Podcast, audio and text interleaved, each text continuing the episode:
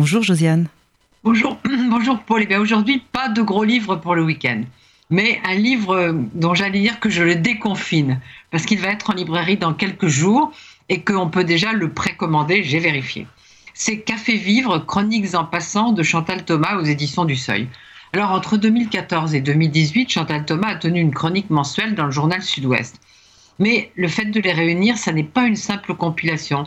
Moi, je l'ai lu comme une sorte de journal de voyage, où l'on croise aussi bien Roland Barthes, qui fut le maître de Chantal Thomas, que Patti Smith, aussi bien Voltaire que Corto Maltese. Je voudrais d'abord vous lire la phrase de Nicolas Bouvier dans L'usage du monde, que Chantal Thomas a mise en épigraphe, parce que c'est assez bien de la lire aujourd'hui. Le temps passe en thé brûlant, en propos rares, en cigarettes, puis l'aube se lève, s'étend, les cailles et les perdrix s'en mêlent.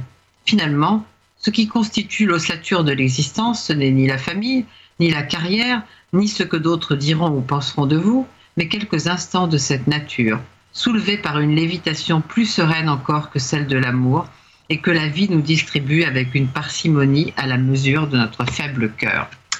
La première chronique, en 2014, s'appelle justement Café Vivre. Ça, c'est quelque chose qui nous fait rêver aujourd'hui, Café Vivre. Donc Chantal Thomas, lors d'un voyage au Japon, constate que c'est surtout pour les cafés et les bars qu'on donne des noms français.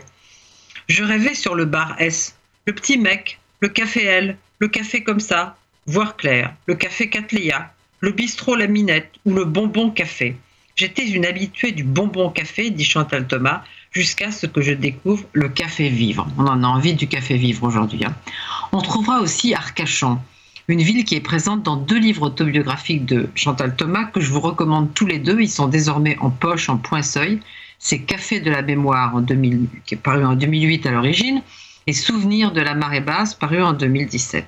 Alors dans Café Vivre, justement, on croise la mère de Chantal Thomas, qui est une nageuse fanatique et qui est l'héroïne de Souvenirs de la marée basse. Voici ce qu'on peut lire dans la chronique Nager, une conquête féminine. Ma mère, si j'en crois ce flamboyant éloge de Paul Morand, était née avec le triomphe du crawl. Dans sa fanatique et exclusive dévotion, elle ne pratiquait que le crawl, en explorait inlassablement les ressources. Après, 2000, après 1918, écrit le nageur intrépide qu'était Paul Morand, le crawl commença à triompher. Son règne dure encore. Contrairement au plongeon, qui est de la nage en plein ciel, le crawl s'identifie à l'eau, rampe sur le toit liquide, tandis que le nageur, aigu comme la mèche d'une vrille, ne laisse guère apparaître que ses talons et que l'angle ouvert de ses coudes.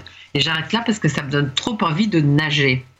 Et puis, c'est pas les nombreuses chroniques sur New York qui vont me consoler parce qu'on peut pas y aller non plus, mais ça va me permettre de vous recommander un autre livre de Chantal Thomas dont j'avais déjà parlé à RCJ, un très beau livre sur New York qui s'appelle East Village Blues, toujours au seuil dans la collection Fiction et compagnie, avec des photos d'Allen S. Weiss.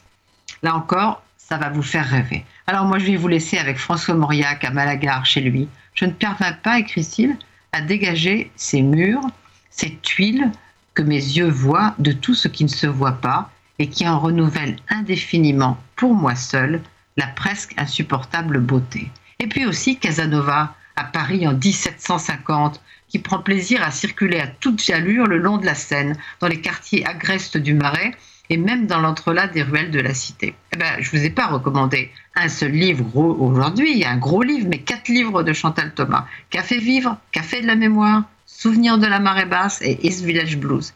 Et puis, pour passer un bon week-end, un petit tour dans le bistrot préféré de Renault.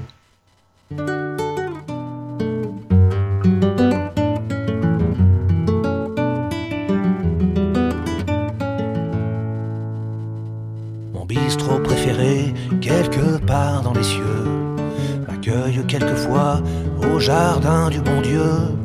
C'est un bistrot tranquille où il m'arrive de boire en compagnie de ceux qui peuplent ma mémoire.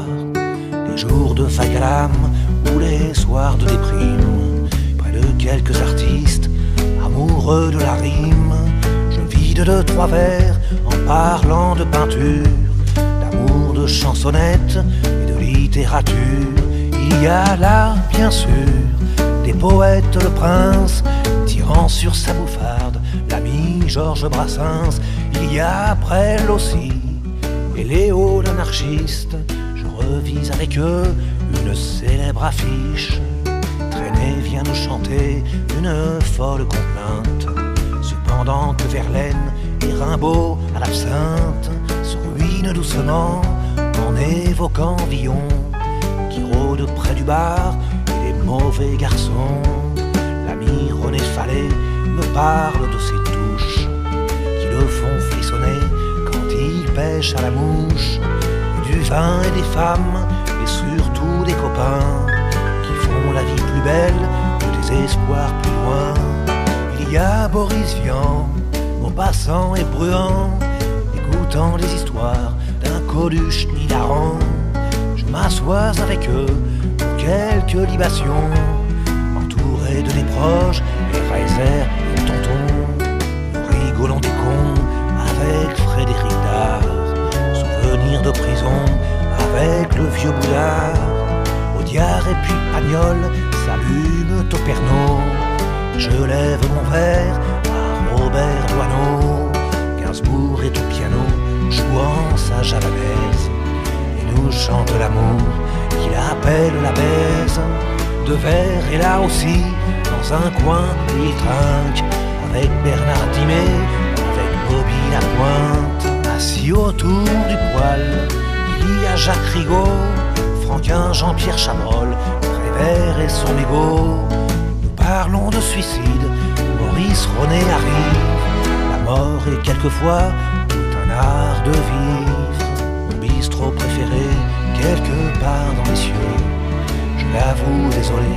manque de femme un peu. Mais les amis, les potes qui le hantent toujours, savent aussi bien qu'elle ce que c'est que l'amour.